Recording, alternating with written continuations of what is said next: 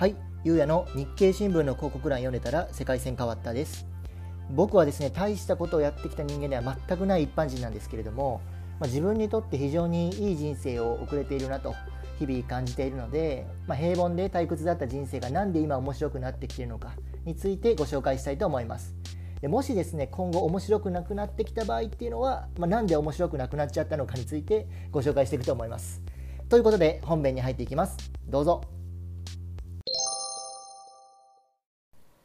はい。ということですね、今回はですね、今までのオーストラリアでの英語の話がちょっと続いてしまったので、ちょっとオーストラリアの後の話も少ししていきたいなというふうに思っております。でですね、もともと僕が日本で仕事を辞めて、えーまあ、オーストラリア行ったりフィリピン行ったりとかしてたのは、まあ、英語力を伸ばすためだったっていうのはもう皆さんご存知だと思うんですけど、えーまあ、オーストラリアで大体10ヶ月ぐらいですかねワーキングホリデーをしてもひたすら仕事してたんですけど、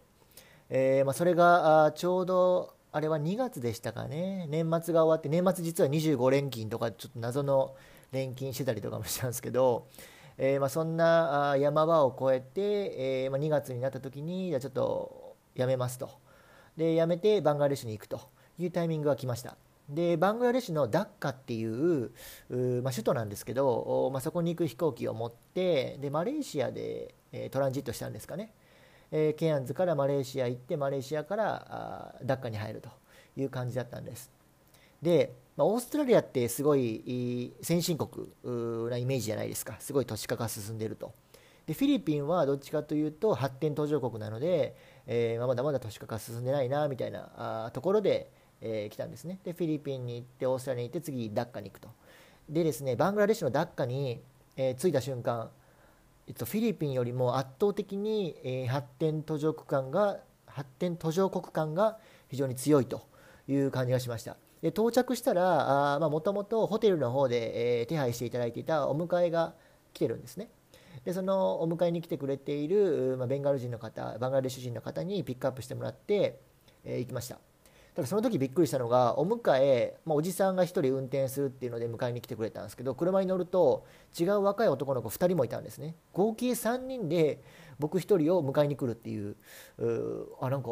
すごい VIP タイプだなと思いながら、まあ、車に乗って行きました。で、まあ、その車がねなんか怪しい車だったわけでもなく普通にバンの車でえー、ホテルに連れてってもらいましたね。それが大体深夜の12時か1時でしたかね。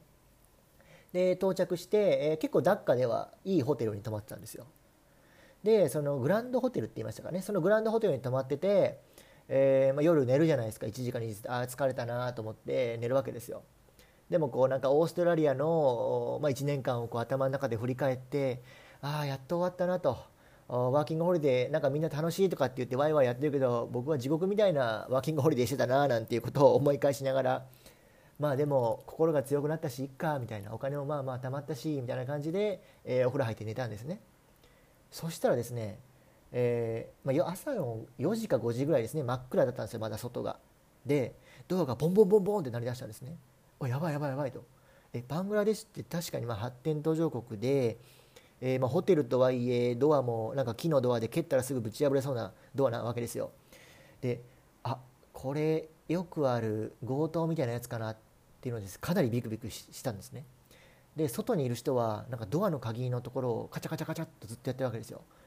あこれやばいと。寝てる間に行かれるやつだというふうに思いまして、まあ、一応ちょっと寝てるふりしようと思って目をつ薄く開けた状態でドアの方が見えるようにしてたんですね。でまあさすがにでも入ってこないだろういいホテルだしと思った瞬間ドアがバーンって開いたんですよ。僕は寝てるんですよ普通に。でそこのホテルってチェーンとかないんですよね内側から。鍵は閉まってるんですけどチェーンがないから外から鍵で開けようと思ったらいくらでも開けれるっていう状態だったんですけどバーンってドアが開いてで僕も思わずちょっとこうなんだ悪い人だったら嫌だから黙って見とこうと思ったんですけどびっくりしちゃって「わー!」って言っちゃったんですよねでそしたら向こう実はホテルマンでホテルマンもわーって言い出して 朝の4時ぐらいからおっさん2人がわーって言って驚いてるっていうこう謎の光景があったんですけどバーンって入ってきて「ああ sorry sorry」言ってこうドアをビュンってこう閉めてどっかそのホテルの人行ったんですね。でその時、えー、もう心臓止まるかと思ったんですけど、まあ、単純に僕が、ね、前日の夜に入ってるっていうのを知らずに部屋のチェックをしようと思って入ってきたのかなと思うんですけど、まあ、ちょっとこのなんで入ってきたのか は理由は不明ではあるんですけど、まあ、そんな感じの事件もありながら1日目の夜が明けました。で朝ですねバンガレシュのご飯だと思って初めて食べるご飯はホテルの上の階にあるレストランだったんですよね。でレストランに行くと誰もいないんですよ。あのホテルマンしかいなくて僕しかいないみたいな感じだったんですね。であまあ、でもバングラデシュって旅行でなかなか行くところでもないしなんかビザもいるしなかなか旅行には来ないよなと思いながら、まあ、1人で食べたんですね。で1日目なんかカレーっぽいスープとナンみたいなパンっていうんですかね白い、えー、をこ食べてオレンジジュース飲んでああこれがバングラデシュ料理か意外といけるじゃんと思いながら朝ごはん食べて早速その日からですねバングラデシュのもともと僕が日本を出るきっかけになったグラミン銀行に初めて行きました。でグラミン銀行行くのに何ていうのかな。距離的には歩いて10分ぐらいの場所だったんですよね。でこう歩いて10分ぐらいのところなんですけど歩いてると結構面白いんですよ。なんでかというと僕外国人じゃないですか。で日本人とかっていうのはこう明らかにバングラデシュ人とも肌の色とか顔つきが違うのでじろじろ見られるわけなんですね。でバングラデシュで一番印象に残ったこと残ったことなんですけどあの外国人とかが少なすぎてえっ、ー、とあこいつ何みたいな感じの顔をして僕の顔をめっちゃ覗き込んでくるっていう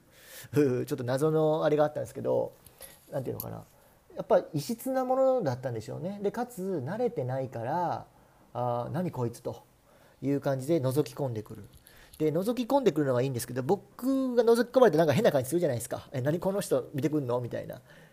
でその多分感覚をこっちが持っているっていうのを多分そのバングラデシュの人は分かってないんでしょうね。分かってなかったんでしょうねその時の人たちは。だからこうすっごい見てくるし振り返って見てくるしバスとか乗ってでもえこれなんか遠足の時に前に座っている友達と話してんのかなっていうぐらい前に座ってる人が首振り返ってじーっと僕のこと見てくるんですよ距離めちゃめちゃ近くで。っていうのがあってうわこれいきなりカルチャーショックやわっていうのを経験したのを強く覚えてますね。